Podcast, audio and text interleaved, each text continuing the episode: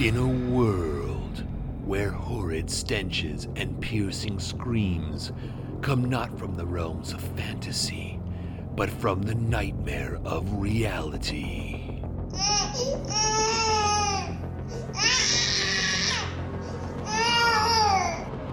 Come two heroes, bonded by love and the kind of desperation only parents can know. No! God, please, no! No! No!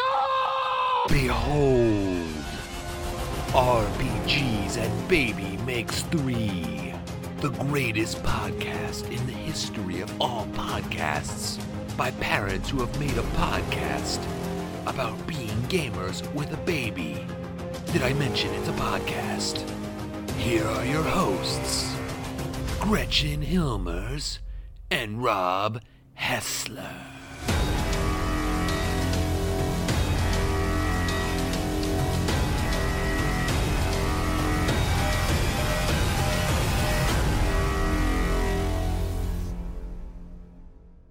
Episode 8 of RPGs and Baby Makes 3.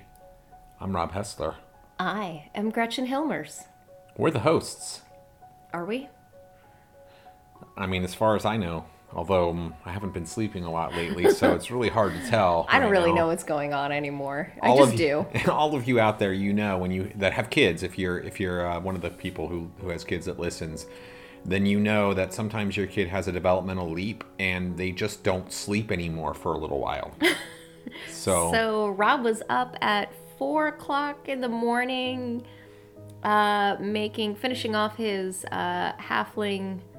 Were they Kender Kiffles. tender kiffles From- for the cooking episode? yeah, for the upcoming cooking episode. So I made Kender Kiffles in the middle of the night. Now you gotta be productive at those times. Let me tell you, if you want to be involved in gaming, you got to work for it when you're a parent. uh, this is episode eight. Thank you for tuning in. We really appreciate it. And um, we've got a great episode lined up for you, a couple of segments. And of course, we're going to go through our weekend gaming. But we're going to start here with a, a bit of a, well, this isn't a, an email, but this is a comment that we got on our YouTube posting of a recent episode. I believe this was for episode five. Okay, so yeah, this is for episode five. And this is Dark Trent 182. And Dark Trent posts quite a bit of comments. So we're just going to go ahead and read these, or maybe we'll respond as we go along. She says, one, notes can also be taken in character. If you're playing a dumb character, you could just write down only what your character knows. Useful for figuring out what people learned while the party was split up. Two.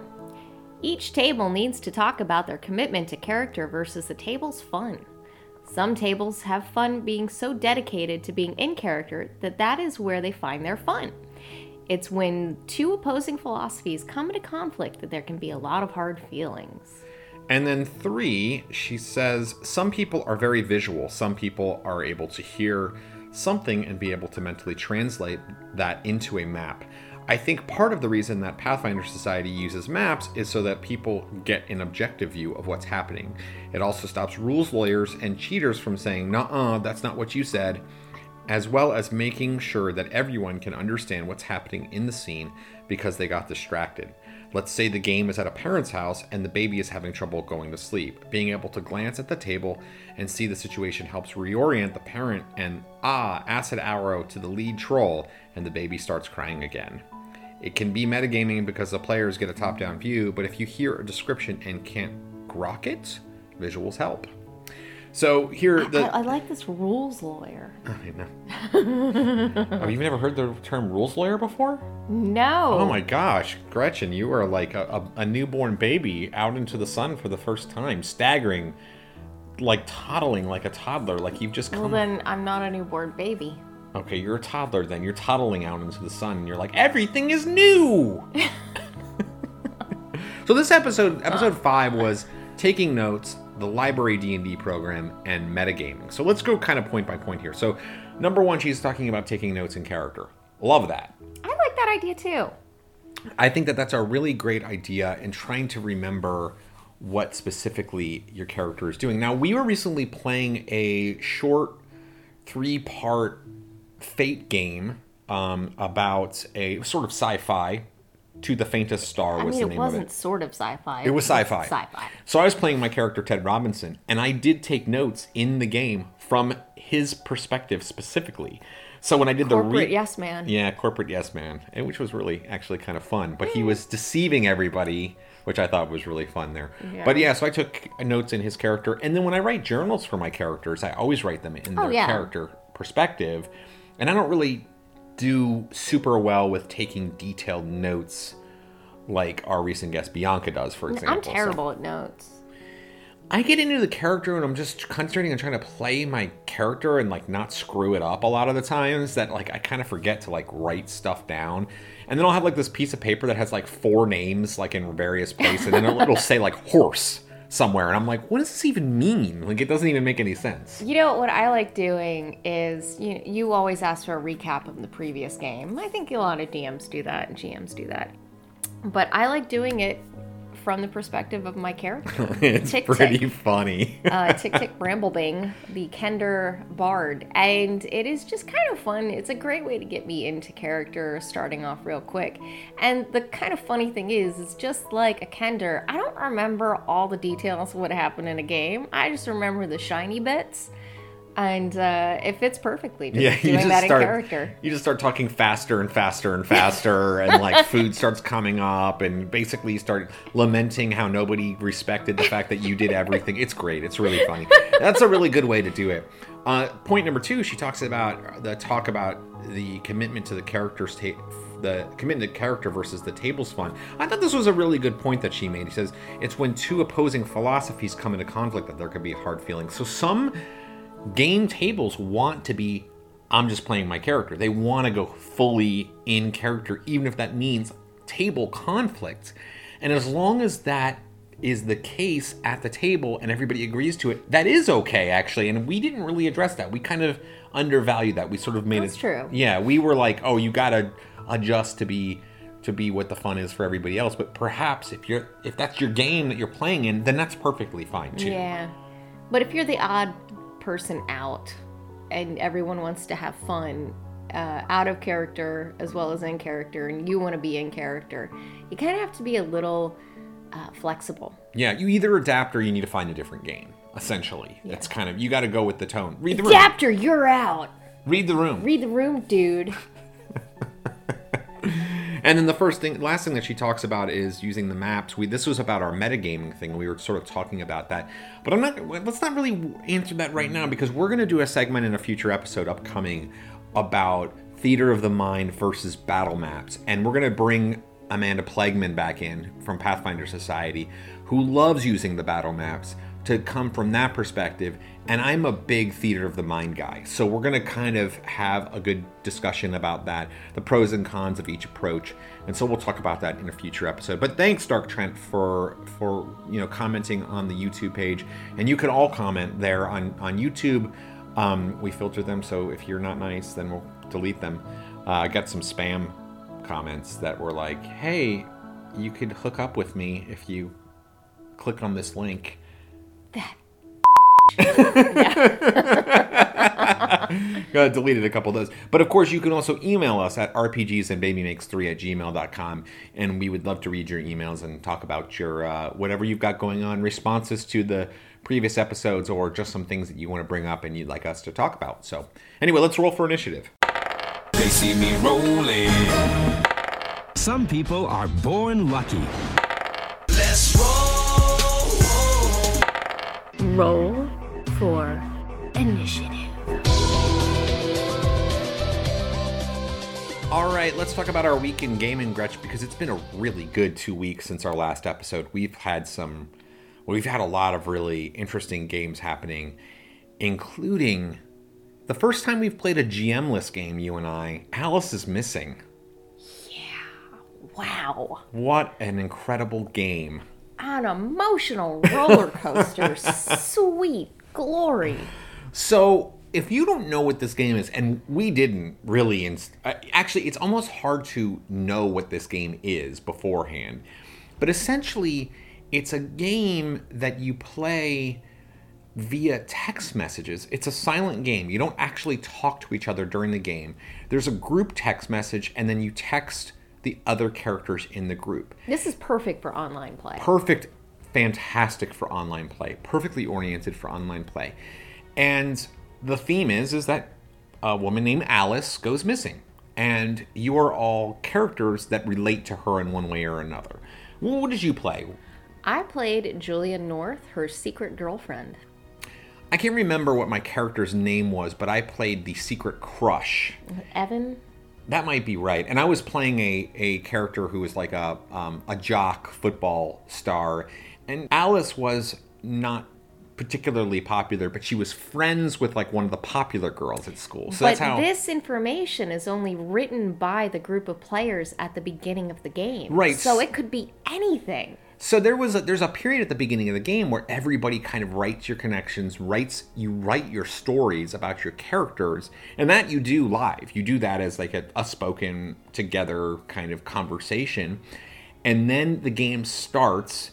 And for this online version, it was an audio background. Basically, it's a 90 minute game. There's literally a countdown on it On YouTube. on YouTube. which has amazing music. such great Oh atmospheric music. Makes you feel you, have to look it up, even if you're just gonna jam out to it. Which there isn't jamming, you'll probably just sad out get, to it. get a little sad. yeah, But um, and then contemplative, con- con- contemplative, contemplative.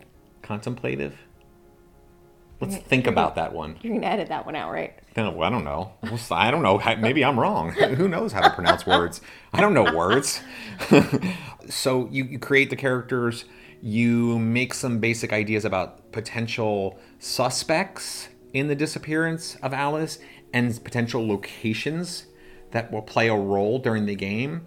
And then there's a randomizer that throws out cards to players during the game that gives you bits of information. And you communicate to each other based on those pieces of information. necessarily know what anyone else has. It's Right. sent to you secretly through Yeah. the bot. so each person gets different pieces of information or different details or and you can reveal them every character also has a kind of like a dark secret that they reveal during the during the Which game is a secret you come up with. This is probably sounding crazy to you if you're listening to this right now like it's really difficult to sort of fully explain it but i don't know if i've ever felt more immersive in a game than i've played before I started genuinely freaking out. I was getting super stressed about it because you're so in character and there's messages flying all over the place and the music is super atmospheric. And oh, and we didn't even talk about at the very beginning, you record your last voicemail to Alice based on your character. And then after the game is over, the timer goes off, the voicemails are all played. You listen to all of the voicemails in a row, and you kind of it kind of fills in some of the blanks about the characters. But it's hard to sort of express what the game is, but because everybody is communicating and you're having this back and forth, and these cards are coming out like every 10 minutes or so, it felt like I was in it. I was mm-hmm. in the game. Yeah. And- very immersive. And it gets kind of weird sitting right next to you and not talking to you. We were just so deep into the the play. It was it was weird. I'm I've never you know, even when we played Ten Candles, like I was still, you know, when we were muted, kind of, you know, munching on snacks, joking around, doing, you know, whatever I do. Not this time. No, this time No, we no, just- but there were some snacks at the beginning. there were that was at the very beginning. Yeah, That's I don't true. think I could have handled eating snacks mid game. I would have been like too nauseous I and too don't upset. feel good. but that was a great game. And actually, you know, you just mentioned Ten Candles. I don't. I think we've played Ten Candles since the last time we recorded a Yeah, podcast. yeah. So that's another amazing game we played. Well, first of all, l- let's just tie off the loose ends of Alice is Missing. Very highly recommend that game. Very recommend. yeah. Last episode, we talked about getting back into gaming after a layoff. We talked about Discord servers. It's a perfect game to play via Discord. It was so well, like, it's Mm-hmm. the kind of thing that I don't think a live table would really be good for, actually. So, Now, I will admit, I was a little overwhelmed at first at all the different chat pages, but as soon as you started moving, the notifications were popping up, it got really easy to figure out what was going on. exactly. And the, the person who was running the game had run it like tons of times before, and he did a really great job. Yeah, he was great. It's GMless though, so he was hosting the game, but he actually played in the game with us Mm-hmm. because it, the, it's all randomized, like what gets sent out. So like once the game gets rolling, you don't need somebody to orient the game for you. You Yeah. just he, he can play. So we all played, and he was great. That guy was uh, his name was Morgan. He was a really he did a great job running the game, and we had a lot of fun with that. Yeah. But check that one out. And then Ten Candles. I don't know if you are all familiar with this, but we can explain what that's all about. So basically, uh, as you're playing, certain things start happening in the scenario, and you have, when it's played live, you literally have 10 candles that are lit in front of you. And as these things happen, one candle gets put out each uh, incrementally until it's, you know, pitch black um, at the end. But you die, your character will die, and it's of course very bleak. Uh, in our scenario we woke up or we were all on a ship a pirate ship or some ship and we were all kidnapped and then it was getting out of said ship and uh, basically when it came down to it i, I believe uh, our lord cthulhu it was essentially some sort of old one tentacle monster. yeah just uh, ended up murdering all of them. yeah, so there's 10 candles you light at the beginning of the game and every time as Gretchen was saying they incrementally go out, but it's it's not random. It's when you fail at something. One of them gets blown out. If if you fail and you can sort of it essentially you have a dice pool that relates to the number of candles that you have and the the game master, the person running the game has a dice pool and their dice pool is ever increasing as yours is decreasing. So Yeah. things become harder and harder and more frantic. And you have certain aspects about your character that you can play essentially for the dice re-rolls and bonuses and things like that. All of our characters were like super flawed. Like they were all very flawed characters. yeah but you gave each other flaws We each gave each other so flaws. you yeah. know i played a character who i decided was a prim school teacher but someone gave me the flaw of i let someone die whom i could have prevented their death but they annoyed me so i didn't prevent their death Yeah, and my my that's so funny. I gave you that actually. did you Yeah, Oh I was the one God. who gave you that. I my flaw was so my character was like this. He was a merchant of the seas, and he was very obnoxious. His life quest was to sample all of like the delicious foods and beverages and like everything that the world had to offer, and it was like set so in like kind the of like you yeah, it was set in the 1700s, but his his secret was that he had been stealing food and hoarding it from the rest of the group, and like as you were all captives, so like everybody's starving, and like he's still hoarding and eating the food. So like the whole i don't time. know if that ever came out I don't know if it did either.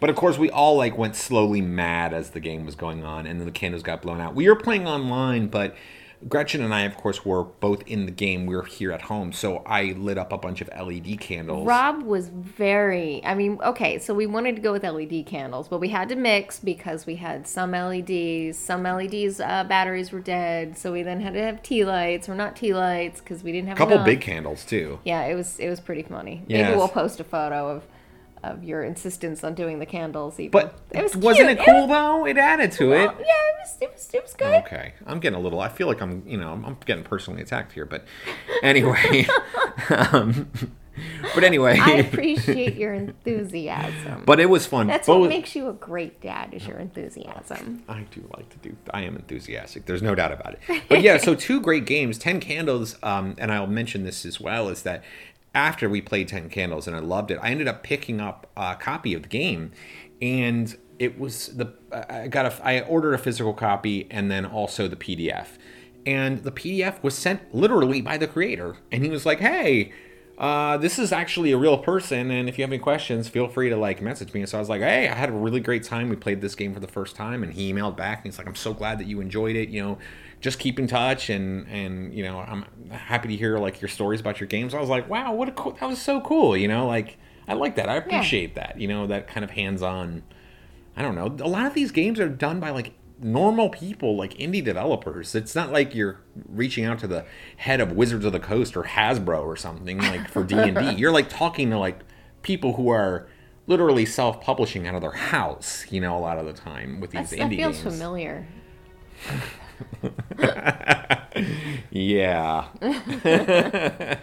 but anyway, yeah, some great gaming. We played some Fate. We played the Dragonlance game, of course, which you guys are continuing along through the um the Castle Amber adaptation that I've Somebody been died. doing.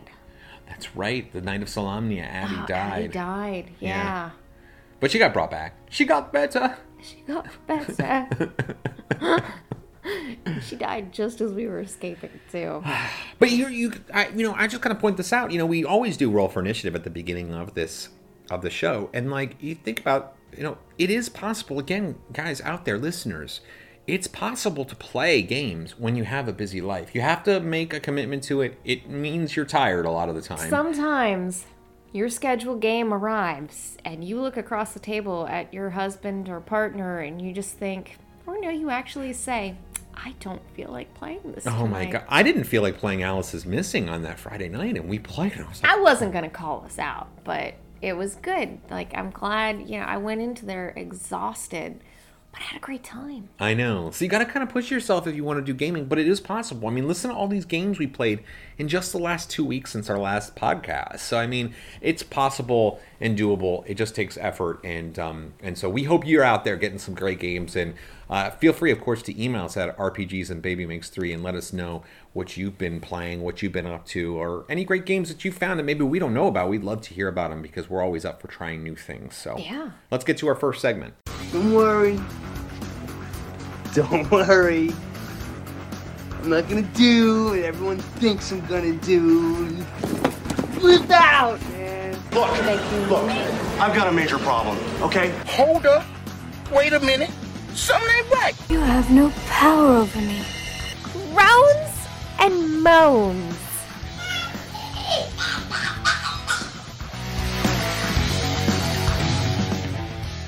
All right, moans and groans. We're going to talk about something here. Like, so I'm springing this a little bit on Gretchen. I told her that we were going to do a top, we're going to do a, a segment on this, but she wasn't quite sure what I was going to talk about. But I knew that if I brought this up in in topic, that we would have a good conversation, and that's fudging dice. Now, so we talked about cheating before. This is a little different, and we're also going to talk about real dice versus algorithms during this conversation as well, because they're sort of related in some ways. So fudging dice. I think it really relates to DMs, GMs altering dice rolls to influence what is happening during the game. And I'm going to tell you something right now. I have fudged dice before. Well, I see. Well, we haven't even, you know, gotten into this topic very much, and already I'm like, well, it's your game. like But- you're doing it, and what do you? I know, but so like there are certain there are purists out there who say, "Oh, never fudge dice." There are purists out there who don't even play with a GM screen. You know, to each his own. I'm not gonna wait. I'm not gonna yuck your yum, as Amanda often will like to say. But I think that fudging dice is an important and long-standing part of role playing. So, let's say you've created an encounter with your players, and uh, this is going to be controversial. I know people are going to agree and disagree with me on this, but let's say you've made an encounter for your players and they're getting their butts kicked by whatever you've got going on. Maybe you make a little bit of couple of alterations on some dice rolls so that way they don't get their they don't all die. At TPK, huh? Well, yeah, so you don't end up with a TPK. Or maybe some big bad or something that's supposed to be super tough. And this is going to be controversial. Maybe it's not quite so tough. And the big climax of some storyline is just really not all that tough. Maybe you want to beef that encounter up a little bit in mid encounter. Do you know that I do those things? Are you aware? I, I think the better question is, do I care? okay, I know you don't care because you just want to have a fun game. You know, if you you're uh you're a very kind and giving DM. we just talked about how Addie died last session. I know, but I think you know at a certain point you you know you make sure that we, for the most part, don't die left and right. I think we've been put into a lot of situations where, you know, it's been probably pretty close, and you've kind of been like, okay, well, Well, how, no, how about you know. like with the hags? okay, so did, here. did you fudge that battle at all? That one hag that almost killed Malachite. No, actually, no, I didn't. So here's the thing about the. It, let me let me kind of express a couple of things. Is that I think fudging dice is totally great and fine. If you want, if you need to do it, then I don't have a problem with it. It needs to be smartly used, okay? But I also think that when you become really good at a system, at using a system and understanding a particular game system, like I am with AD&D Second Edition, which is probably the thing I know best out of every game. I, I know the rules back and forward. Is that it becomes less necessary because I don't generally misunderstand encounters in the way that I would in some other games that I'm less well versed in. So a lot of times I can create a challenge level for you and the characters and the other characters in the game that make it challenging but not overwhelmingly challenging. Now, the one thing I did do in that hag fight is I played a little rule of cool in there. So I gave you guys opportunities to succeed that I hadn't perceived. So what I would say is Malachite fell against the hags, if I'm not mistaken. He did, yeah. And that would have broken the spell. That so essentially here's what's happening. There's these hags and they've got this dark ritual to basically make a plague in the name of the god of rot, basically. And they were going to do this big ritual to sort of expand out this plague. And the players could stop it and reconsecrate this temple for this god of healing instead. And they needed to complete it, this ritual, without being disrupted. Oh no, I'm not talking about that one. That was Atskael who fell during that one, and Tick Tick, you allowed Tick Tick to jump in to take his place. Oh, okay. I'm so I talking about the first hag fight where it almost just murdered all of us. I feel like It's like underground. yeah. No, I didn't fudge that one at all. Oh God, we just made it through. Yeah. most of us.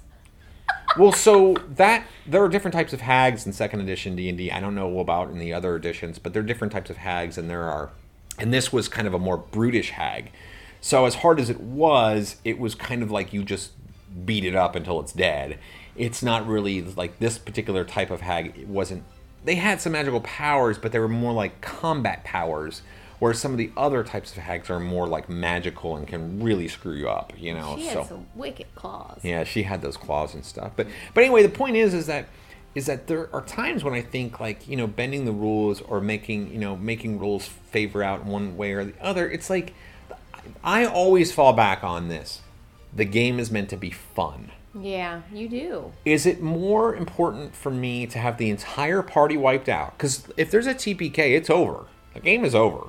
You know, everybody makes new characters, right? Is that more important to me to be like stringently stick to the rules as written, read the dice exactly as they come out when I roll them, or maybe change up one or two dice rolls here or there, very rarely, to ensure that an encounter that I misjudged, I, as the DM, misjudged, I made a mistake on, in order for the characters to survive so the story can continue. Because let me tell you something, I want to know what's going to happen with Tick Tick Bramblebing. I want to know what's going to happen with Addie Pennington. I want to know what's going to happen with Melanor Bright, Brightgleam. And I want to know what's going to happen with Malachite. I don't want to know what's going to happen with random unmade character yet. You guys have- I'll have tell you what's gonna happen with Tick Tick. He's gonna get a giant hamster. It's gonna he's die. eat all this. No, horrible person. Gretchen's Roll20 name is all of my mounts die. Because you kill them all. but you know what I mean? It's like it's like I don't it and I it's such a rare thing. You got to be very you got to be very careful about how you use fudging dice, but at the same time it's like characters are still dying. I mean like like Addie died, Malachite's died twice, Tick Tick has been turned to stone, Melanora almost, from died. Opening a book. And she's almost died a couple of times. Adskael is dead and gone. Skamus is dead and gone. Characters die in the game, so it's deadly.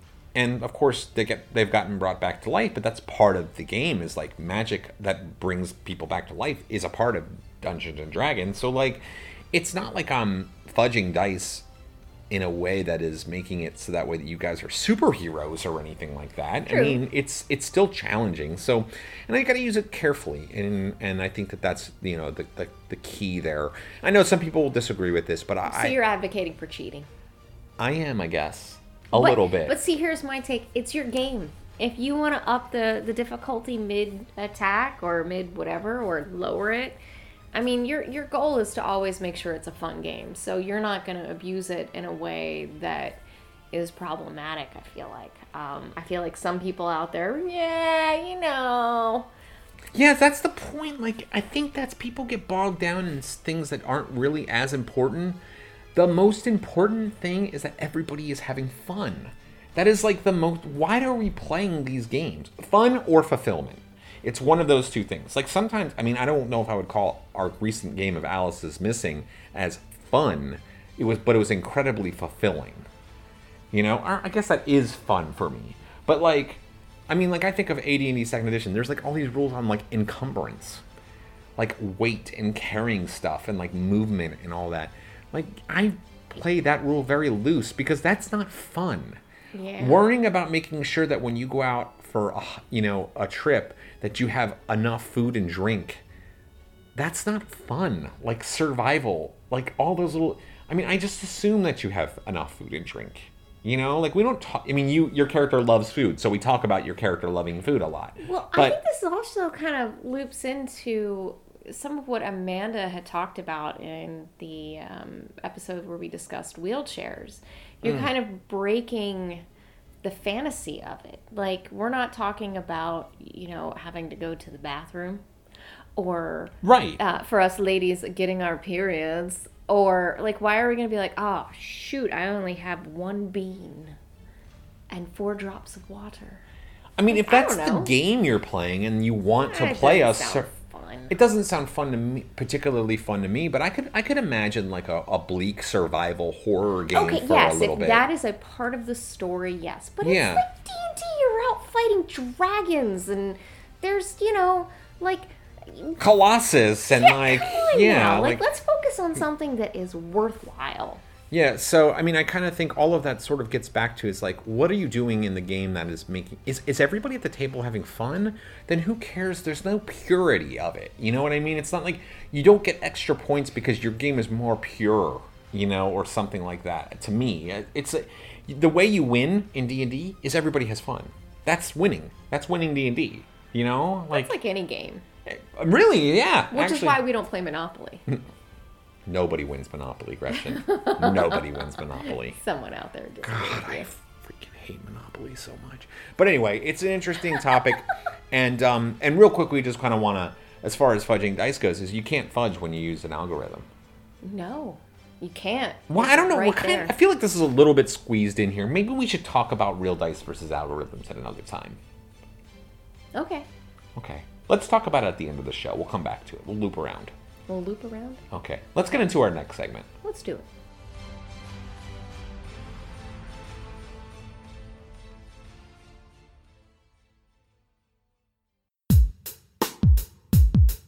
Hey, hey, hey, hey, hey, hey, what's going on? We look at the person through the peephole. You talking to me crazy? Maybe if I get lucky, we get a little action adventure of our own going. You know what I'm saying? Proficiency check. Proficiency check. We want to talk about something that we think is really interesting, and it's something that Gretchen and I just recently found out about, really, and that's lines, veils, and X cards. Now, this is something that is really prevalent, I think, in the online community, but I think it's also really good for in person games as well. In particularly if you're playing with strangers. And so let's let's describe what this means here. So, do you want to take this one or Okay, what? so a line is uh, a line which you do not cross. So let's say uh, one that comes up a lot that I've noticed is sexual assault. A Mhm. game will not mention sexual assault at all. It does not come up. It that must be respected by all players and the person running the game. and not even alluded to. It is completely outside of the game. If there is a line drawn on sexual assault, sexual assault will not be mentioned in the game Right. whatsoever. Period. And that one comes up um, a lot. And one in it, you know, that usually comes up before we can even say anything, so we don't even have to ask about that. Um, one that we mention all the time is violence against children. But we don't draw a line on that one. So that's the second part of this, and that's veils. So veils are it's something that can be mentioned. It can happen off screen. It can fade to black. It can happen, but it's something that doesn't get described in graphic detail or doesn't happen in the main setting. So, like we, like you mentioned, we do not want violence against children as being a feature part of our game. But let's say we're playing a game and we are tracking someone who has hurt children. Right. That would be the extent to which it might be mentioned. uh, like oh he's known to be a child murderer period that's it we, but you're not like describing all of that stuff you're not like you know exactly what he did or how that all worked out you just move on you just and that's that's the veil and then finally an x card is something that you can play in game that says while something is happening like literally something a discussion about a topic or something is happening in game and you can play an X card. And this can be in in the digital world there's literally a card that has an X on it and it's it's a virtual card you play in the middle of the game and the game master and when you're agreeing upon an X card will retcon the game back to before that thing started happening and change the story. So, you know, one thing that I think of with an X card is you've mentioned that you've gone, you were playing in a game at one point where this character just started brutally torturing an NPC Yes, that's for no right. reason, really. And it was really hard. that personally upset me and i don't i don't like torture um i would say torture is a veil for me i would like in general in games like i don't want on-screen torture um like i think maybe light like if it was you know the kind of thing like in supernatural you know where they're tied to a chair and they get punched tell me what you know you know that kind of thing but like real torture like i don't want any of that in my games Yeah. and yeah, that made me personally feel uncomfortable. So that would have been an area where I would have thrown down an X card. So lines, veils, and X cards are things, lines and veils are decided before the game, but they can also be added at any time. If a game agrees to lines and veils and X cards, then you discuss them before the game. These a lot of times game masters will say, "Send them to me privately, what your lines and veils are, and I'll put them out there." And for the most part, we've played in pretty trusting groups, so we just talk about them. Like it's no issue. We just sort of talk about them at the beginning of the game. We always mention our our veil of of violence towards children. Thankfully, everyone on, at least at the Discord server that we've been on, we've been lurking on, everyone, I don't know, there's just a vibe that hasn't been. It's not a creepy, weird vibe. Yeah. At least with the games that we've been playing. Yeah, like so, like I almost feel like you wouldn't even need to make those stipulations. I don't feel like those people, well, for the most part, those wouldn't even come up. Yeah. I, I kind of sort of feel but like you just never know. So I think it's good to get it out there, have it out in the Mhm. open, so there's no question. And I also think when you agree to play a game with that, you have to understand that that could come up at some point that someone throws down an X card, and you have committed yourself to this game, and the rules um, were agreed upon before starting. So you don't really have room to argue. You just okay. That's it. This is offending. There is someone. no You just, argument. you just go back and you just do it again. any lines, veils, or X cards, the, the sort of the etiquette regarding those is you do not argue over what those are. And any anybody has any of those, you, you that is sacred in that way. Now we hadn't heard about this previous to this. Had you? I mean, I've only really heard about this in the last several months, and I, you know, I know it's a big thing now. Now I kind of notice it everywhere because, Yeah. you know, because it's like one of those things. Like once you see it, it's like all of a sudden you start seeing it everywhere. Yeah, like I understand what some of these posts are. Maybe I don't know. And this is a newer thing. I think. I think that when we, you know, when we were younger and growing up in gaming, they didn't. When we were When younger. we were kids, they didn't have any. Get off my Get lawn! this X card out of my driveway. Um, but we didn't have these things. But I actually kind of think that this is pretty good. Now you probably don't need this for your like home gaming group. If we had our like group that we play Dragonlance with over here at our house, we know how to read the room. And maybe you're playing with people that you know how to read the room. But this is kind of better safe than sorry. Yeah. And if you're playing with people you don't know really well that aren't like close friends, if you're playing in a tournament circumstance, for example, you're playing online, you're in a Discord group, you're playing in a in a group maybe you found on Roll20 or Fantasy Grounds or something. I think this is almost like a critical component. I Yeah. now now that I know about it, I'm like every game. It's not a bad idea because I never really thought about it, but yeah, that torture scene really did bother me. And if there was like if I was playing a game and there was no mechanism for me to not allow graphic description of child torture, I wouldn't want to play in that game and I would feel very uncomfortable. And I'm not like a snowflake. I just have a child and it becomes real for me. I don't want that in my life. Well, I think one of the things that make you such a good GM is the fact that you your imagination is so vivid, and you can't even you're not even I can't even get you to watch horror movies know. with me They unless in my they're head. funny. Yeah. But I think that's I, I don't know I. I, well, I can't really watch horror movies now. That I've, But I don't mind a bleak story. we played Alice is Missing, and that was pretty. That got pretty dark and, and suspenseful and scary too. But like, so it's not like I can't play those. But I think that th- that laying down some of that, I think is just really. I think it's a really good mechanism, and you can set expectations too. So like, that doesn't mean that you just have to accept that. If you could also make a game, like let's say you were running a game online, and I've seen people do this. They'll be like, "This game will contains blank, blank, blank." If you can't handle that, then this game is not the game for you. So And you can that's a set good way to put it out. right. Yeah. So like, if you're playing a game where I don't know where where the villain does things that are pretty horrible, and without the villain being doing those things that are horrible, it doesn't make any sense anymore. Then it's not a game for people who can't handle those horrible yeah, things don't happening. show up to the game and expect the game to change if you've been notified of these things ahead of yeah, if you've been notified ahead of time. So I think that's also the responsibility of the game master to set expectations that certain things are going to exist before people sign up to play it. And then those lines and veils have to be respected, and the X card has to be respected. So, I I think this is something that I'm definitely going to be incorporating into all of my online games. I don't know if the in person games maybe so much unless we're trying out some games that are that are have more like mature adult or themes new people. or if new people are around yeah.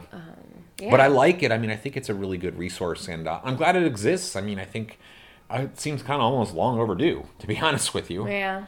so um, interesting topics if you've got some discussions or ideas or thoughts about lines and veils and x cards or other resources that you've heard of that sort of act similarly feel free to email us at rpgs and babymakes3 at gmail.com we would love to hear what you have to say about it and because we both think it's very interesting Give us some more emails. We, need like them. We, We like, the- them. you- Comments. we need to know us. you like us. Yes, tell us us. you like us, that you're listening. I don't trust view counts or No. listening counts. it doesn't even matter Uh,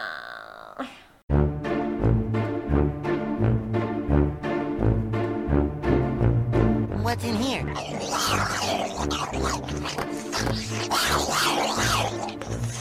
bag of holding. Hmm. All right, so this is our final segment here, and we wanted to talk about creative blocks because I think this is something that we all kind of experience from time to time, whether we're running games or playing games, and we're Or trying to keep anything in life. Uh, in in life, yeah, creative blocks. I mean, like we're all exhausted. Parent, a lot of us are exhausted parents, Or and- just exhausted people. although I will admit, sometimes exhaustion can bring out some pretty cool creativity. Well, yeah, because maybe your brain is too tired to be rigid. Yeah, and also you just don't care. You wanted to say something else. Yeah, I know. I was gonna say don't give an F, but I'm not gonna say that. This is a family show. Yeah, you're gonna have to edit out when I drop the B word. I know. Uh. Uh, but you know what? A good beep every now and then is it's worth it. Well, I want to choose the sound that gets made there. Like wah, wah, like a horn honking or something. Yeah. Get creative with it. I will. unblock that creativity. So anyway, w- yeah, so we wanted to talk about this and some strategies and things that you can use for creative blocks. And I know a lot of us, you know, we run games and it's like a weekly game or maybe even a bi-weekly game and it's like keep the game going, keep it interesting week after week after week after week after week in perpetuity for years. I think I'm speaking from my own personal experience here or what? And I have ups and downs, but one of the things is I've been really good about is keeping consistent campaigns going for a long time. We're in. Good campaign.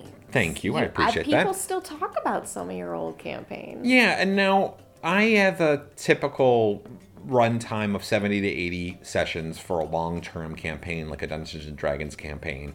The Supernatural campaign has probably had about 25 to 30 episodes spread out over 5 years, but that's more episodic. So that's a little bit different than Monster of the week. It's a more of a monster of the week. Although there are ongoing themes, they're mostly monster of the week games. So There's a lot of things that I do though to kind of break that creative block, and probably the biggest thing is I just steal stuff. I mean, You are inspired by a multitude of sources. I am inspired by many things, it's true. But I like one of the things that always the best thing for me to get out of creative block is like, what am I reading in a book right now? What am I watching on television? What movies? What crazy thing did my son do today? You know what I mean? Like, You know what? Let's just. Today, Lincoln learned crayons work on walls and cabinetry. and Rob learned how to clean it off. so, I mean, a lot of you probably oh. know that, know those have those skills as well. but I mean, like, okay, let's just take that example. Like, let me just get my gears churning on that. What if you came into a city and the group is there and you got nothing going on? There are these strange markings on the walls throughout the Oh. city. they look like scribbles. They they look like scribbles, but there's something more to them. There seems to be an, almost an intelligence behind them. They're no readable language that you can that you're aware of. And then just I mean like I just came up with that this second. But I didn't come up with that. Lincoln came up with that. There are there's a source of inspiration everywhere. What is that smell? What is that smell? Where is that smell coming from? Man, that is a horrible smell.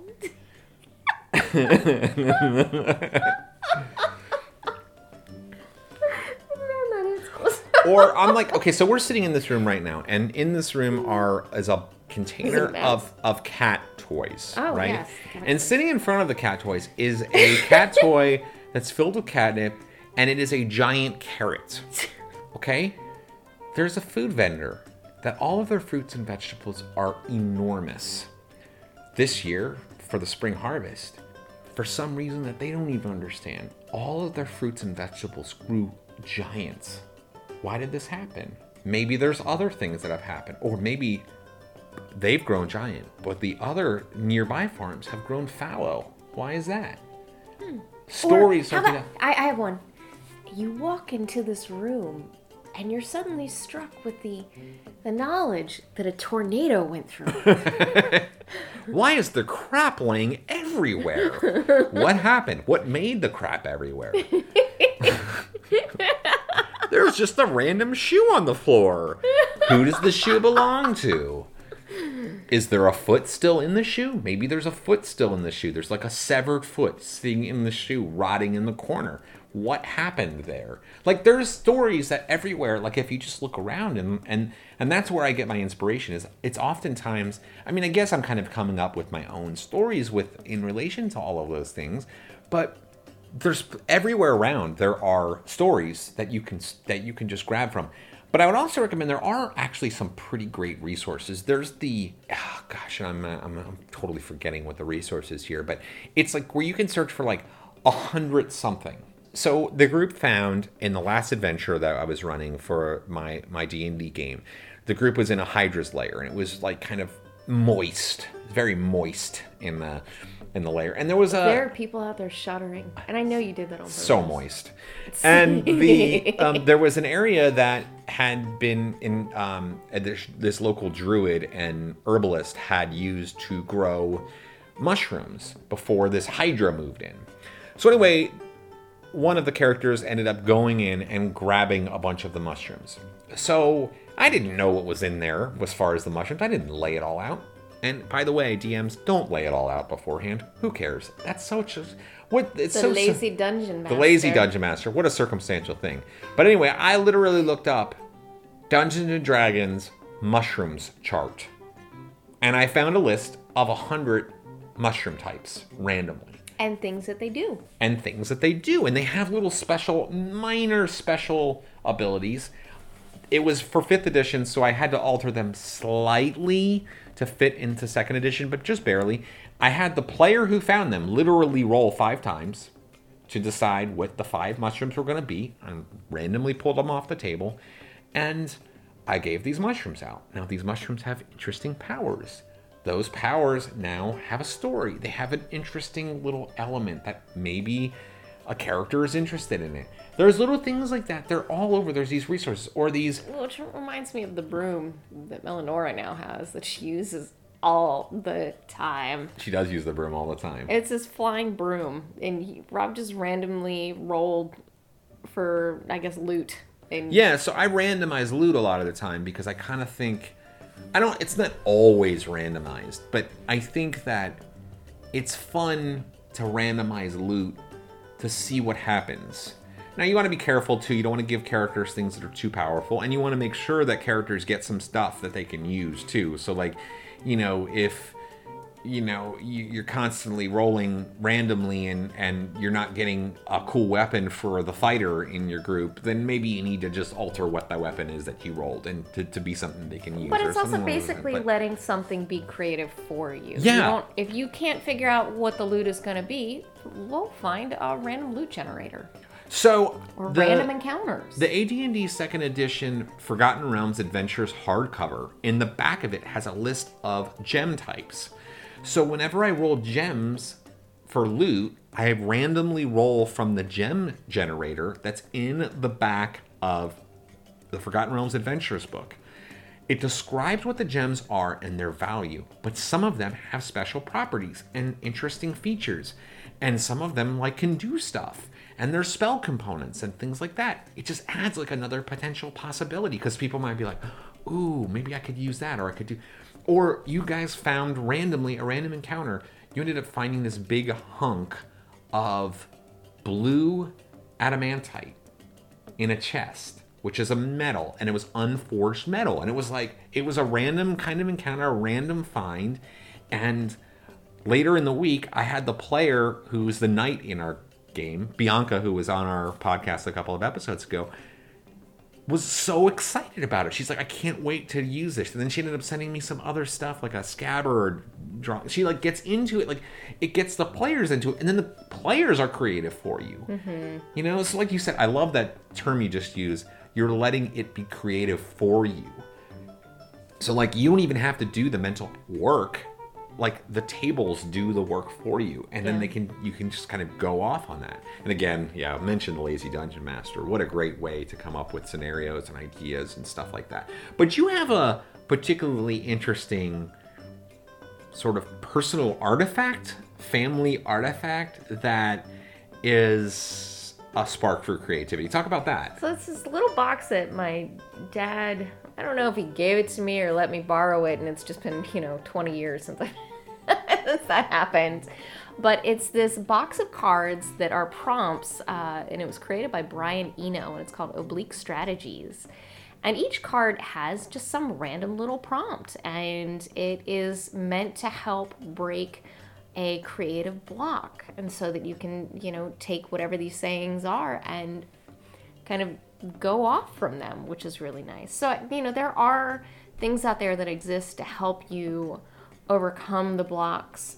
And I think, you know, especially for people who are just really tired, and that includes parents or just anyone else who's out there hustling, because that's what we got to do. Working two jobs or you know, just in college and also working or whatever you're don't, doing. Don't feel intimidated because you don't feel like you can come up with these ideas.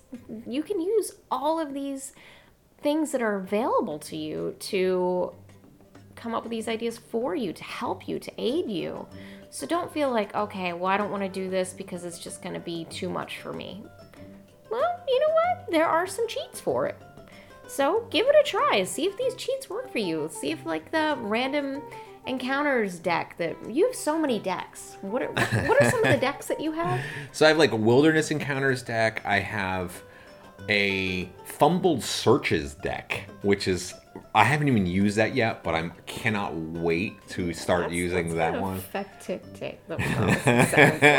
but they're really fun. Okay. Um, you know, I have all these random tables and stuff like that. Yeah, I mean, the, the decks are really great because it's like you can combine little features and like. So, like the game before last, your Dragonlance game, we had two random encounters. One was we found a burned down sign. Well, there was really three because you found the adamantine, the adamant- adamantite hunk Okay, so there's that. And then you found the burned out. sign, which was still smoldering. Yeah. And then we stumbled upon a family of Ettins. Right, two-headed giants basically that were setting up an ambush. was so much fun. Everybody enjoyed it. Everybody loved it. it So, was all so basically, what happened was Tick Tick knows giant language, uh, and he can be invisible and he can do audible glamour. So he went and pretended to be one of the uh, siblings uh, and spoke in giant to the other sibling and incited rage. basically incited a family fight. It was a great. family fist fight, and then the group just quietly snuck by. It was so much fun. that It was, really so fun. much It was a really interesting solution to the encounter, but that was all random. Now, I will say the smoldering sign. So it was a, it said a burned out signpost, but I wanted to make it in line with the adventure that you're on. So I made it like it had recently been burned Mm. because maybe somebody is working against you and they're further along down the path. Mm. So I kind of put that in there. I Mm. just sort of snuck that little detail in there. And I like to do that kind of thing too. You know, and one of the things too is that, you know, we think of a creative block as being like a block, it's a place that stops us. But one of the things that's good about a creative block is it means you can get out of a rut. There might be, you might have been stuck in a storyline or doing the same thing over and over again. Usually, to break a creative block, you have to do something to break it. You have to do something different. You have to go beyond what you're ordinarily doing. And that is how you grow creativity, Mhm. creatively. It's like you have to break the blocks. So, like doing these things, bringing in these other ideas, these tables, the things like oblique strategies, things that help you break out of writer's block, it can actually make you a better writer, a better storyteller, a more creative person. So, it's not necessarily something to be afraid of or be feel anxiety about it. Live it. Feel it. Take it all in. Take in the creative block. Let it happen. Take it in. But really, yes, exactly. Use it. It's it's a part of the process. And I'm, you know, I don't talk about this, but I'm like literally a professional writer. And like oftentimes I'll have an article or something that I'm writing, and I'm like, I don't even. What am I gonna do? What am I gonna do here? What am I gonna do? Well, you always start with one thing. What's that? Try to insert a dad joke. If I can insert a dad joke, I do. I actually put a lot of little puns and stuff Yeah, in my writing. uh, but yeah, anyway, I, tell us your stories. We, this is a really great topic. This is a topic. Yeah, how do you break your creative blocks? Yeah. What are things that help you um, help you mold your adventures? Yeah, what are the resources and that you use and, and send them to us. Let us know because we and we'll ha- be happy to share them with the rest of our listeners because I know and I'll take them myself because like I said, I love to steal stuff. So RPGs and babymakes3 at gmail.com. We'd love to hear all about it.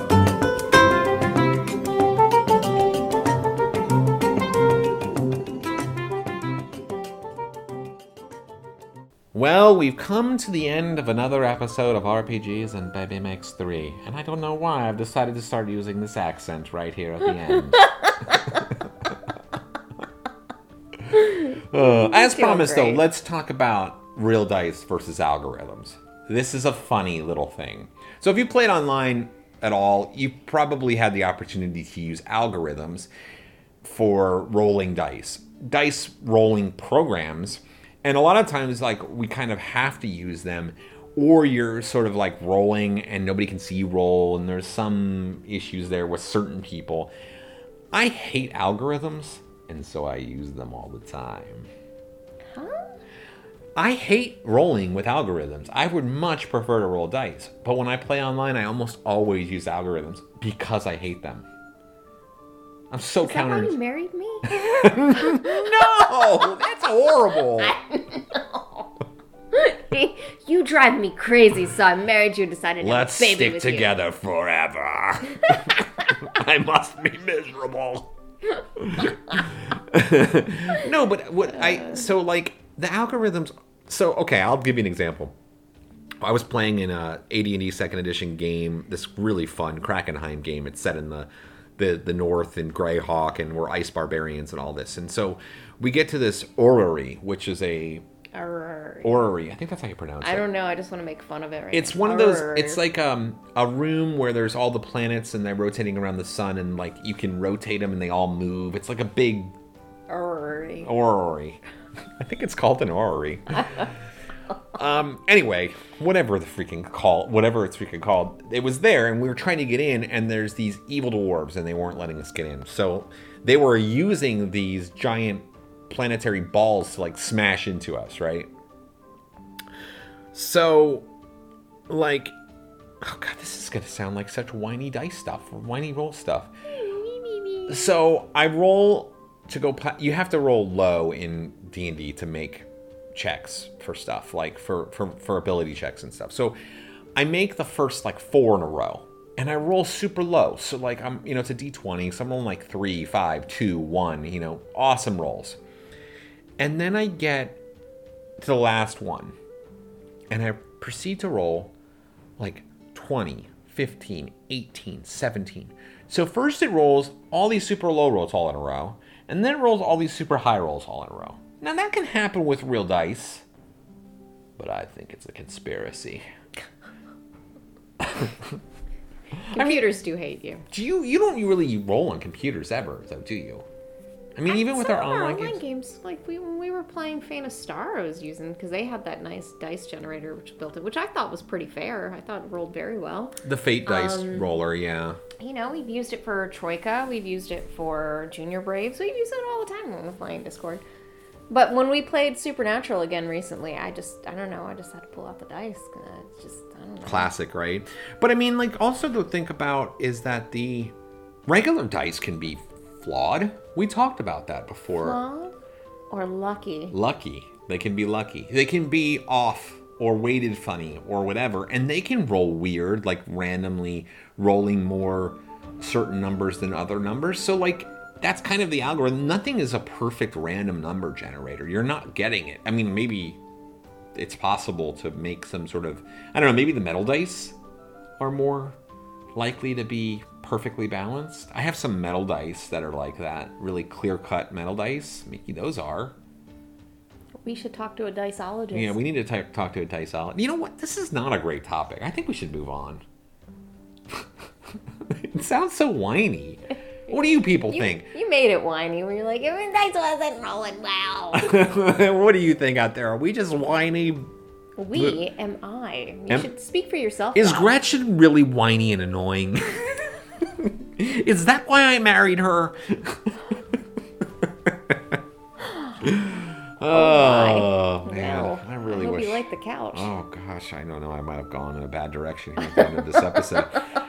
Thank you for listening in. We really appreciate. it. We got some really great episodes come upcoming. We've got the we're almost done with the food episode and ready for that, and we're gonna do an episode about edition wars with the D and D dun dun dun. Dungeons and Dragons.